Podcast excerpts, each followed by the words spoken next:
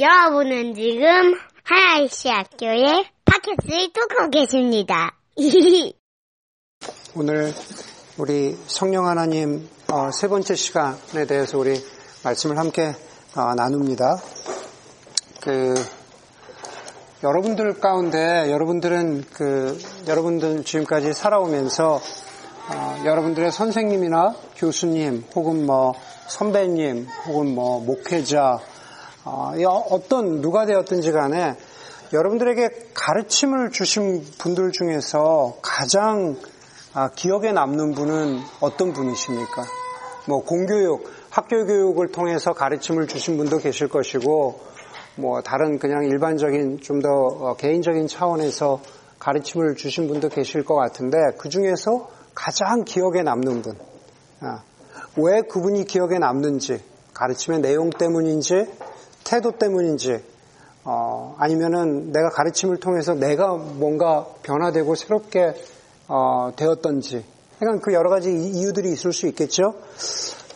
한번 생각해 보세요. 생각해 보면서 지금 머릿속에 생각나는 그분이 바로 그분이거든요. 네, 생각나지 않으면 없으신 거예요.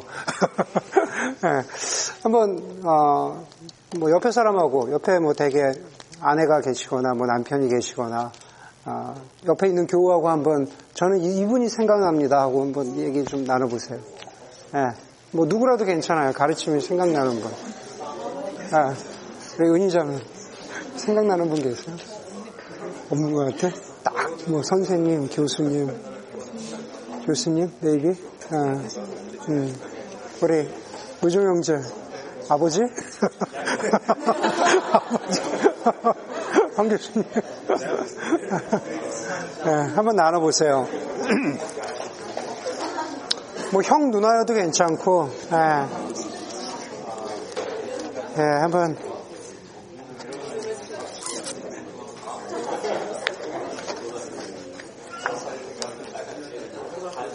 네. 있으세요? 우리 하 교수님도? 교수님도?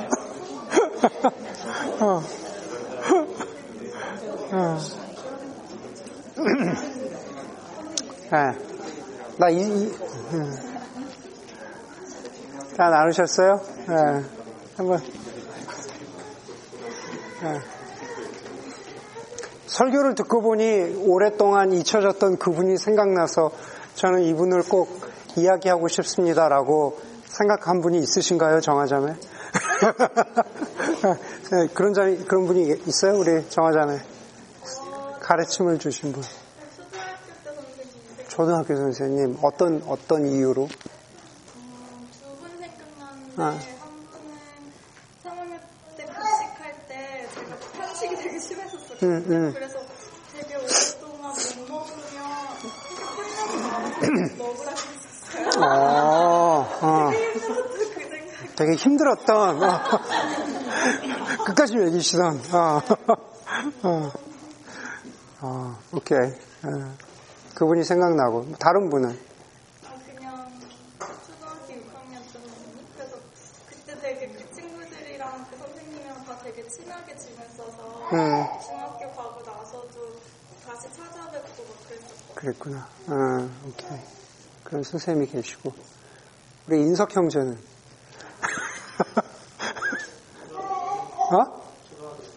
초등학교 때 선생님? 네. 어떤 이유에서?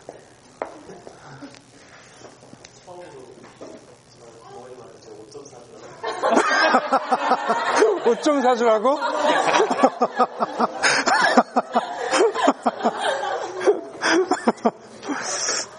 그렇게 어려운 집안은 아니었죠.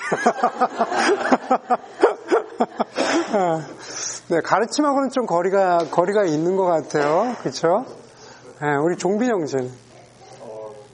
저는 중학교 2학년 때 선생님. 근데 되게 방학 때 애들 데리고 봉사활동 한다고 2박 3일씩 놀러 다니기도 하고 그래요.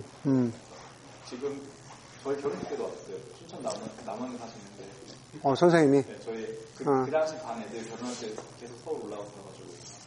오, 그렇구나. 네. 오승형제는 어떤 분이 생각나요? 없어요? 저희 분은 없었어요. 대화가 10초 만에 끝났어요. 지수자매 뭐 아직 젊으니까 없어도 좀 더 가능성이 있지만 오수영자 나이가 이제 많이 먹어서 걱정이네. 네. 오늘 그 성령 하나님 세 번째 시간으로 가르쳐 주시는 그 성령님에 대해서 나누려고 합니다. 우리가 흔히 이야기하는 대로 가르침이라는 것은 말을 통해서 우리에게 전달이 되죠. 말과 혹은 말을 기록한 그 언어의 형태가 가르침의 중요한 수단이 됩니다. 뭐 그것은 동서양을 막론하고도 그렇습니다. 성경은 첫 하나님의 말씀을 이렇게 기록하고 있습니다. 창세기 1장 3절이죠. 하나님이 말씀하시기를 빛이 생겨라 하시니 빛이 생겼다 그랬습니다. 여러분 지난주에 그 설교 들으신 분들, 교회 오셔서 설교 들으신 분들, 생명 주시는 성령 하나님에 대해서 우리가 배우면서 우리는 혼돈과 공허의 물 위에서 움직이시면서 생명 주시기 위해서 일하시는 바람과 같은 성령님, 루아흐에 대해서 배웠습니다. 그리고 이제 오늘 창세기 1장 3절에서 성부 하나님이 이렇게 말로써 말씀하십니다. 빛이 생겨라 그렇게 말하시죠. 바로 이 빛이 생기라고 하는 창조의 모습, 성령의 모습에서 우리는 성부 하나님과 성령 하나님을 보죠. 창세기 1장에서는 그렇잖아요. 성령 하나님이 바람으로서 생명으로서 수면 위를 운행하시고 성부 하나님이 말씀하십니다. 그럼 과연 성자 하나님은 어디에 계실까? 삼위일체 중에 한 분이신 성자 하나님은 어디에 계실까? 요한복음 1장에 보면 요한복음 1장이 이렇게 시작합니다. 태초에 말씀이 계셨다. 창세기로 가는 것이죠. 태초에 말씀이 계셨다. 그 말씀은 하나님과 함께 계셨다. 그리고 그 말씀은 하나님이셨다 그럽니다. 하나님의 입에서 나온 것이 아니라 그 말씀은 하나님이셨다. 모든 것이 그로 말미암아 창조되었으니 그가 없이 창조된 것은 하나도 없다. 창조된 것은 그에게서 생명을 얻었다라고 그렇게 말하고 있습니다. 바로 우리가 많이 듣고 아는 말씀이죠. 바로 그 말씀, 태초 때, 창조 때부터 성부 하나님, 성령 하나님과 함께 계셨던 말씀이신 하나님, 그리고 요한복음 1장 14절에서 그 말씀이신 하나님에 대해서 우리가 잘 아는 대로 이렇게 기록합니다. 그 말씀은 육신이 되어 우리 가운데 사셨다. 육신이 되어 우리 가운데 오셨다라는 말씀입니다. 바로 말씀이신 성자 예수 그리스도께서 인간으로 이 땅에 오셨다라는 말씀을 그분이 말씀이 육신이 되셨다라고 성경은 말하고 있습니다. 바로 우리가 이 창세기의 말씀과 요한복음의 말씀들을 듣고 읽으면서 삼위일체 하나님께서 말씀으로써 이 세상을 창조하셨다라는 것을 볼 수 있습니다. 그리고 인간 되신 예수 그리스도께서 공생애를 시작하시면서 처음 하신 것이 바로 말입니다. 선포입니다. 프로클라메이션이라고 하죠. 마가복음 1장 15절에 보니까 말씀으로써 회개하라, 하나님의 나라가 가까이 왔다라고 복음을 선포하십니다. 가르침을 통해서 혼돈스럽고 공허하고 어둡던 시대에 빛을 주시는 것이죠. 창세기에 공허하던 시대에 어둠의 빛을 주셨다면 바로 이 공허하던 시대에 예수님께서 가르침으로써 말씀으로써 빛을 주고 계십니다. 그렇게 말씀으로써 영원한 생명 주시는 사역을 이어가시는 예수 그리스도께서 제자들에게 자신의 죽음과 그리고 자신의 부활에 대해서 말씀하시면서 그 가르침의 일을 계속해 나가실 성령의 대해서 그리고 성령의 사역에 대해서 말씀하십니다. 그게 우리가 오늘 첫 번째로 읽었던 성경 본문입니다. 요한복음 14장 26절입니다. 요한복음 14장 26절에 그러나 보혜사 곧 아버지께서 내 이름으로 보내실 성령께서 너희에게 모든 것을 가르쳐 주실 것이며 또 내가 너희에게 말한 모든 것을 생각나게 하실 것이다 라고 말합니다. 그리고 16장 13절이죠. 그분 곧 진리의 영이 오시면 그가 너희를 모든 진리 가운데로 인도하실 것이다. 그는 자기 마음대로 말씀하지 않으시고 듣는 것만 일러주실 것이요 앞으로 올 일들을 너희에게 알려주실 것이다.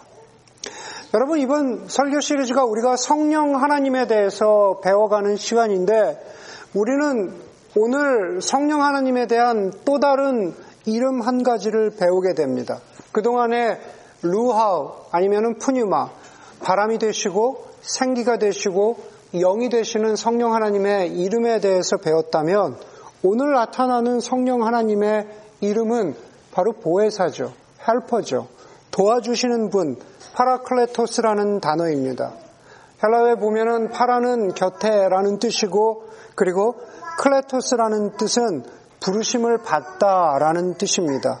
그래서 도움을 베풀도록 부르심을 받은 존재, 나에게, 우리에게 도움을 베풀도록 부름받은 존재가 바로 helper, 보혜사란 뜻입니다.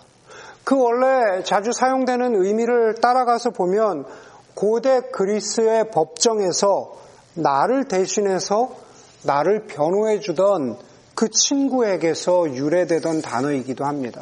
변호인일 뿐만 아니라 가까운 친구, 정말로 도와준다는 그런 뜻인 거죠. 성경에서 예수님께서 성령님을 보혜사라고 했다라는 것은 바로 예수 그리스도와 동일한 인격, 예수 그리스도와 동일한 위치에서 예수님을 대신해서 예수님이 하시던 사역을, 가르침을 계속 그대로 이어가는 존재다라는 그러한 뜻입니다. 예수님이 하시던 일을 그대로 이어가는 거죠. 그게 바로 요한복음 14장과 16장의 의미입니다. 예수님의 제자들은 예수님이 떠나실 것을 아시고 죽게 될 것을 아시고 그 말씀에 두렵고 불안했습니다. 그 제자들의 마음을 아시는 예수님께서 14장, 요한복음 14장 18절에서 이렇게 제자들을 위로하십니다. 나는 너희를 고아처럼 버려두지 아니하고 너희에게 다시 오겠다. 네, 지난주에 부른 찬양, 그리고 오늘 부른 찬양의 그 기본이 되는, 근간이 되는 그런 말씀입니다. 내가 너희를 고아처럼 버려두지 아니하고 꼭 너희에게 다시 오겠다. 우리를 고아처럼 버려두지 아니하시고 우리에게, 우리를 예수님 대신해서 우리를 보호해 주시는 보혜사, 바로 성령 하나님을 보내셨습니다. 그런데 그 성령 하나님을 능력의 영, 혹은 감사의 영, 혹은 사랑의 영, 혹은 은혜의 영, 물론 성경에는 성령께서 그런 역할을 다 하신다고 하고 있지만, 그렇게 부르지 않고 요한복음 16장에 보니까 그분은 뭐예요? 진리의 영이라고 말씀하시죠. 진리의 영. 다시 말해서 진리의 영이 되셔서 우리를 고아처럼 버려두지 아니하고 우리에게 오셔서 우리를 위로하시는 성령의 가장 큰 역할, 모습은 진리의 영으로 오셔서 우리를 가르치시고 우리가 들었던 것들, 그리고 우리가 배웠던 것들을 생각나게 해주시는 바로 그분이 성령 하나님이라고 성경은 가르쳐주고 있습니다. 바로 가르치시는 성령님이죠. 가르침을 주십니다. 성령 하나님은 보혜사로, 바람으로, 영으로, 생기로 그 마가의 다락방에 오셨죠. 우리가 지난주에 보았습니다. 그래서 마가의 다락방에서 바람이 되셔서, 영이 되셔서 바로 그 첫 그리스도인들에게 임하셔서 그들에게 생명을 주셨습니다.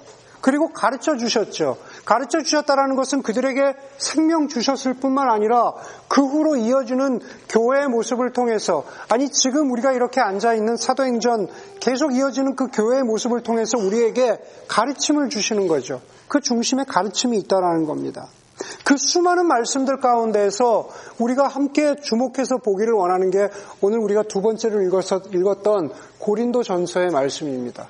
사도 바울을 통해서 수많은 예수 그리스도 성령 하나님의 가르침이 임했는데, 교회들을 향하여서 그 말씀이 임했는데, 바로 그 고린도 교회도 그 중에 하나였습니다.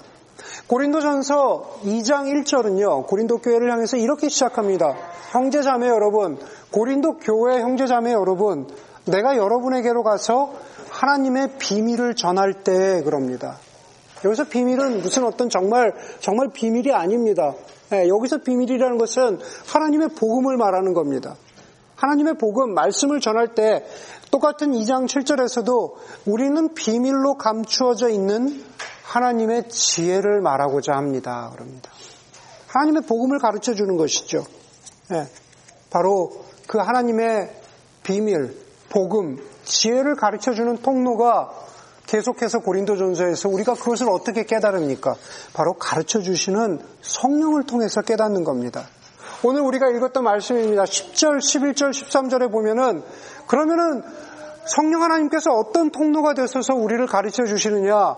하나님께서, 사도 바울이 이렇게 말합니다. 하나님께서 성령을 통하여 이런 일들을 우리에게 계시해 주셨습니다. 여기서 우리라는 것은 바울을 통한 사도 바울뿐만 아니라 그 말씀의 사역을 감당하고 있는 사람들이죠. 그들에게 우리에게 계시해 주셨습니다. 성령을 통해서. 사람 속에 있는 영이 아니고서야, 그 사람의 영이 아니고서야 누가 그 사람의 생각을 알 수 있습니까? 마찬가지로 하나님의 영, 성령이 아니고서는 아무도 하나님의 생각을 깨닫지 못합니다.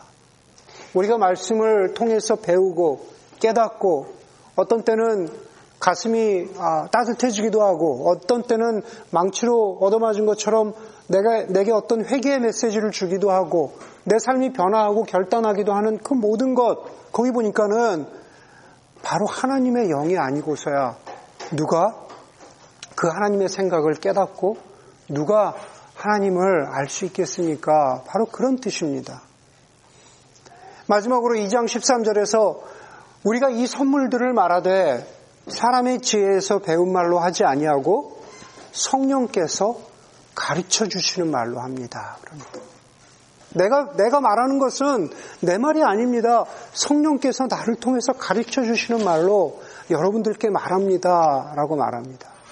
네, 바로 그것이죠. 성령께서 가르쳐 주시는 그 사역을 통해서 복음의 신비를 깨달았다는 겁니다.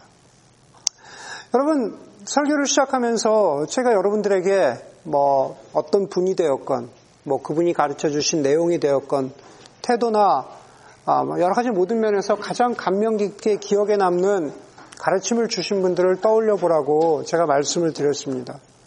저 역시 설교를 준비하면서 나에게 가장 선명하게 설교와 관련해서 영적인 가르침을 주셨던 분들은 누굴까라고 저도 한번 곰곰이 생각을 해보았습니다. 저도 없었습니다. 네. 저도 참 슬프게도 신앙생활하면서 저에게 기억에 남을 만큼 영적인 뚜렷한 가르침을 주신 분들이 중학교 때도 없었고, 고등학교 때도 없었고, 그리고 대학 때도 없었습니다. 그런데 그 후에 하나님께서 대학 이후에 이렇게 지나보니까는 그런 분들이 분명히 생각이 나는 분들이 떠오르더라고요. 대학원에서 정말로 저에게 가르침과 또 삶으로서 정말 영적인 감화를 주었던 그런 좋은 선생님들을 바로 떠올릴 수 있었습니다. 대학원에 와서 또 그냥 개인적인 차원에서 좋은 형님과 같은 좋은 형님을 선생님인데 정말 좋은 형님을 만났습니다. 그분이 저를 앉혀놓고 자, 제자훈련하자, 성경 공부하자, 아주 그냥 매일매일 그렇게 가르쳐주시는 분은 아니었지만 간간히 나눠주시는 말씀, 그리고 그분은 저에게 여러 가지 책들을 소개해 주시면서 읽도록 격려해 주셨는데 그게 지금 돌아보면 저에게 가장 어떤 영적 자산이 될 만큼 아주 좋은 그 형님을 통해서 멘토링을 받았던 그런 기억이 있습니다. 지금은 케냐에서 그 이슬람 선교를 위해서 신학교에서 가르치시는 선교사님이 계시는데 그 선교사님이 저를 이런저런 모양으로 가르쳐 주셨습니다. 지금도 매년 여름이면은 미국의 신학교 강의를 위해서 매번 미국에 오시는데 그때마다 시간 내서 만나 주십니다. 그러면서 제가 하고 있는 사역, 목회에 대해서 몇 마디 던지시지만은 그게 그때마다 저를 이렇게 곁길로 나가지 않고 본질에 머무를 수 있도록 해주시는 그런 또 좋은 멘토가 있습니다. 일전에 제가 말씀드렸던 그 김현애 목사님 같은 분도 저에게 아주 가르침을 주신 정말로 잊을 수 없는 그런 분입니다. 여러분, 그렇게 가르쳐주시는 성령님, 그 성령님께서 또 다른 모습으로 우리에게 보여주시는 그런 모습들이 있습니다. 그것은 바로 오늘 우리가 읽었던 마지막 본문입니다. 누가복음 2장 25절에서 34절입니다. 여러분, 누가복음 2장이면은 바로 예수님의 출생의 초창기 이야기죠. 우리가 흔히 금방 알 수 있습니다. 이야기는 22절에서부터 시작을 합니다. 누가복음 22절에 보면은 거기에 아기 예수가 태어나고 아기 예수의 부모인 요셉과 마리아가 아기 예수를 안고 그 당시에 유대인의 예식대로 정결 예식을 치르기 위해서 성전에 갑니다. 아이를 깨끗하게 정결하게 드리기 위해서 성전에 갑니다.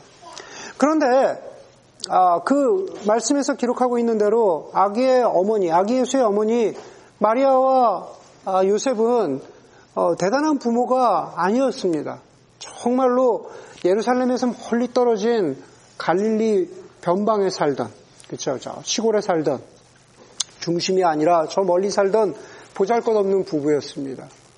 정결 예식을 드리기 위해서 성전에서 제물을 드려야 하는데 보통 양을 잡는데 양을 잡을 그런 어떤 형편도 안 돼서 양 대신에 그 어떤 그 리플레이스먼트였던 겨우 그 집 비둘기, 비둘기 두 마리를 겨우 제물로 드릴 만큼 그렇게 가난한 부모들이었습니다. 그리고 그들이 예루살렘 성전에 도착했을 때 한 사람을 만났습니다. 성경에 여기만 등장하는 한 사람이고 사실은 아기 예수의 부모만큼 그 사람도 그렇게 주목받는 사람이 아닙니다. 그 사람 바로 시몬이라는 사람이죠. 나이가 많은 사람이었습니다. 그 노인에 대해서 그런데 성경은 이렇게 말합니다. 25절에서 27절에 보니까 시몬이라는 사람이 있었는데 그 사람은 의롭고 경건한 사람이므로 이스라엘이 받을 위로를 기다리고 있었고 또 성령이 그에게 임하셨다. 그는 주님께서 세우신 그리스도를 보기 전에는 내가 죽지 아니할 것이라는 성령의 지시를 받았다. 그가 성령의 인도로 성전에 들어갔을 때 마침 아기의 부모가 율법이 정한 대로 행하고자 하여 아기 예수를 데리고 왔다 그럽니다. 그 당시 정결 예식으로 분주한 예루살렘 성전 한가운데에서 누구도 거들떠보지 않았던 그러한 노인이었지만은 그러나 그 시므온이라는 노인은 특별한 사람이었습니다. 왜냐하면 그 사람에게 성령이 함께 계셨기 때문입니다. 그에게는 이미 성령이 임하여 있었고 성령의 지시를 받은 사람이고 그리고 성령의 인도로 성전에 들어갔다라고 그렇게 기록하고 있습니다. 그런데 거기서 멈추지 않고 그 다음이 중요합니다. 시므온이 아기 예수를 안고 하는 말이 중요합니다. 29절입니다. 주님, 이제 주님께서는 주님의 말씀을 따라 이 종을 세상에서 평안히 떠나가게 해주십니다. 다시 말해서 유언을 하는 거나 다름없는 거죠. 이제 내가 죽을 때가 다 되었는데 마지막으로 하나님이 여호와 하나님께서 나에게 가르쳐주신 그 마지막 말씀을 내가 이 아이에게, 이 아이를 안고 전합니다. 그러면서 이렇게 말합니다. 내 눈이 아이를 안고 내 눈이 주님의 구원을 보았습니다. 주님께서 이것을 모든 백성 앞에 마련하셨으니 이는 이방 사람들에게는 계시하는 빛이요 주님의 백성 이스라엘에게는 영광입니다. 사실 우리가 이 구절을 읽으면은 아 그렇구나 뭐 좋은 말이구나 라고 이렇게 그냥 넘어갈 수 있지만 그러나 바로 그 이야기를 듣고 있었던 그 말을 하는 시므온이나 최소한 그 아기를 듣고 있었던 조금이나마 구약의 말씀에 관심을 가지고 있었던 사람들이라면은 이것은 그냥 나온 말이 아닙니다. 주님께서 이 아이를, 이 구원자를, 주님의 구원을 이 모든 백성 앞에 마련하셨으니 이는 이방 사람들에게는 계시하는 빛이요 주님의 백성 이스라엘에게는 영광입니다. 라는 이 말은 바로 유다가 바벨론의 포로 생활을 하던 절망적인 시기에 유다가 바벨론의 포로로 함락되고 바벨론의 포로 생활을 하던 절망적인 시기에 선지자 이사야가 선포했던 바로 그 소망의 메시지의 한 부분이라는 겁니다. 이사야가 선포한 이 소망의 메시지는 이사야서 40장에서 55장 사이에 나오는데 특별히 오늘 시므온이 했던 말씀은 이사야 선지자가 이미 42장에서 했던 말씀입니다. 다시 말해서 42장 6절에 보니까는 내가 너를 세워 이방의 빛이 되게 하겠다. 이사야 선지자를 통한 하나님의 말씀이죠. 내가 너를 세워서 이방의 빛이 되게 하겠다. 내가 너를 이방의 빛으로 삼아 나의 구원을 베풀겠다라는 말입니다. 여러분, 제가 말하려고 하는 것은 무엇이냐면 이 시므온은 평생을 하나님의 말씀을 배우고 하나님의 말씀을 공부한 사람이었다라는 겁니다. 이것이 그냥 갑자기 이 아이를 아느니까 성령께서 영감을 주셔서 나도 모르게 입에서 이게 나온 게 아니라 평생을 하나님의 말씀을 꾸준히 배우고 가르침 받고 배웠기 때문에 그 순간에 나올 수 있는 말이라는 거죠. 시므온을 표현할 때 성경이 뭐라 그랬습니까? 그는 의롭고 경건한 사람이라는 것. 그에게 성령이 임하셨다라는 것은 다름 아니라 가르치시는 성령의 배움을 받았다라는 그러한 사람이라는 뜻입니다. 이제 일생의 가장 중요한 순간에 성령의 인도와 지시를 받아서 아기 예수를 품에 안고 이사야의 구원의 소망을 선포합니다. 그가 평생 배우지 않았다면 불가능한 일입니다.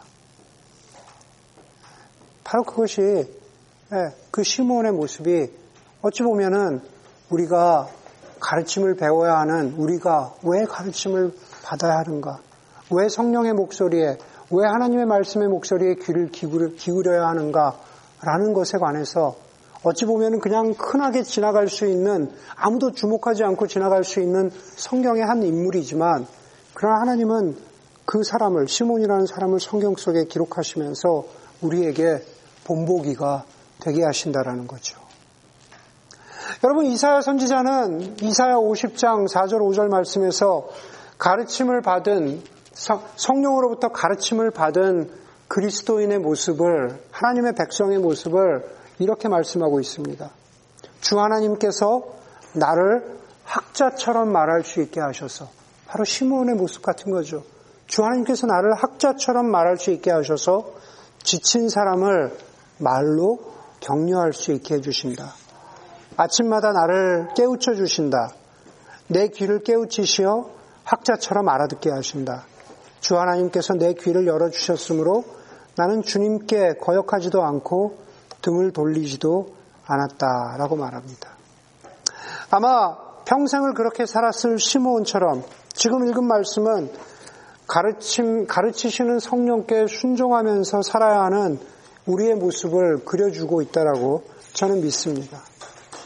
여러분, 우리는 이사야서의 말씀처럼 매일 아침마다 우리를 깨우쳐 주시는 하나님의 말씀 앞에, 인도하시는, 가르쳐 주시는 성령의 인도하심 앞에 순종할 수 있어야 합니다. 가끔이 아니라, 어디 가서 수양회가 아니라, 어디 코스타에 가서가 아니라, 가끔 오늘 목사님 말씀에 좀 감동이 있었어, 이런 것이 아니라, 오늘 말씀해 보니까 아침마다 나를 깨우시는 성령께 귀 기울여야 하는 것. 그리고 거기서 멈추는 것이 아니라 이사야서 말씀에 이렇게 이야기하죠. 지친 사람들을 말로 격려할 수 있어야 한다라고 그렇게 말하고 있습니다. 다시 말해서 구원의 메시지, 생명의 메시지를 나누어야 한다라는 거죠. 누가복음으로 돌아가면 시므온이 아기 예수의 어머니 마리아에게 이렇게 말합니다. 이 아기는 이스라엘 가운데에서 많은 사람을 넘어지게도 하고 또 일어서게도 하려고 세우심을 받은 사람입니다. 그렇게 말합니다.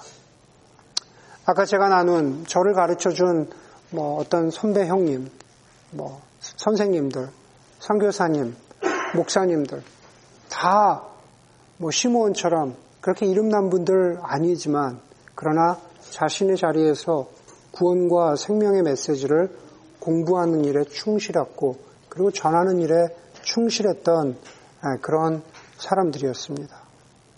제가 말씀드린 대로 저 역시 부족하고 모자라지만 바로 그렇게 살아가는 것이 나를 가르치신 성령께 순종하는 길이라고 믿기 때문에 또 그렇게 살아갑니다. 여러분, 성령 하나님은 가르치시는 성령님인데 그분은 오늘 말씀에서 본 것처럼 상심한 제자들을 가르치셨습니다. 고아처럼 내버려 두지 않으시고 그들에게 위로와 소망의 메시지를 주셨습니다. 바울을 통해서 고린도 교회뿐만 아니라 수많은 교회들을 가르쳐 주셨습니다. 그리고 성령 하나님께서 우리를 가르쳐 주시죠. 우리 교회도 특별히 여러 가지 모양으로 가르침 많습니다. 공부하라고 강요 아닌 강요를 하기도 하고, 그러니까 여러 가지로 가르침을 배울 수 있는 기회, 접할 수 있는 기회가 많습니다. 가르치시는 성령께서는 바로 우리에게도 똑같이 우리로 하여금 깨어서 듣고 말씀을 배우고 그것을 통해서 우리가 다른 사람들을 격려하는 시므온과 같은 삶을 살아가라고 하나님께서 우리에게도 동일하게 그렇게 격려하고 계시고 있습니다. 사도 베드로는 베드로 1장 23절에서 이런 말씀을 합니다. 이 말씀을 대신해서 설교를 마치려고 합니다. 여러분은 다시 태어났습니다. 그렇습니다. 여러분들은 다시 태어났습니다. 대부분의 이 자리에 있는 여러분들은 생명 가진 사람들입니다. 구원받은 사람들입니다. 그 안에 영원한 생명이 있는 사람들입니다. 바로 다시 태어났습니다. 그것은 썩을 씨로 된 것이 아니라 썩지 않을 씨, 바로 살아계시고 영원하신 하나님의 말씀으로 되었습니다. 우리가 생명 얻었습니다. 그러나 거기에 머물러 있으면 안 된다는 것입니다. 아까 오늘 기도의 내용에도 있었고, 왜 우리가 이 자리에 앉아 있는지, 왜 우리가 교회로 모여야 되는지 한번 생각해보자, 고민해보자 그랬는데, 그 중에서 가장 중요한 것, 가르치시는 성령 하나님의 말씀을 듣는 겁니다. 다시 태어나는 것이 계속 반복되어야 합니다. 다시 말해서 영적으로 성장하여야 한다는 겁니다. 바로 그 일을 위해서 그 마음속에 소원을 가지고 있는 사람들에게 오늘 이 순간에도 가르쳐 주시는 성령께서 우리에게 생명 주실 뿐만 아니라 우리를 일으켜 세우시고 도전하시고 또 우리를 변화시켜 주신다는 사실을 기억하는 여러분들이 되기를 간절히 소원합니다.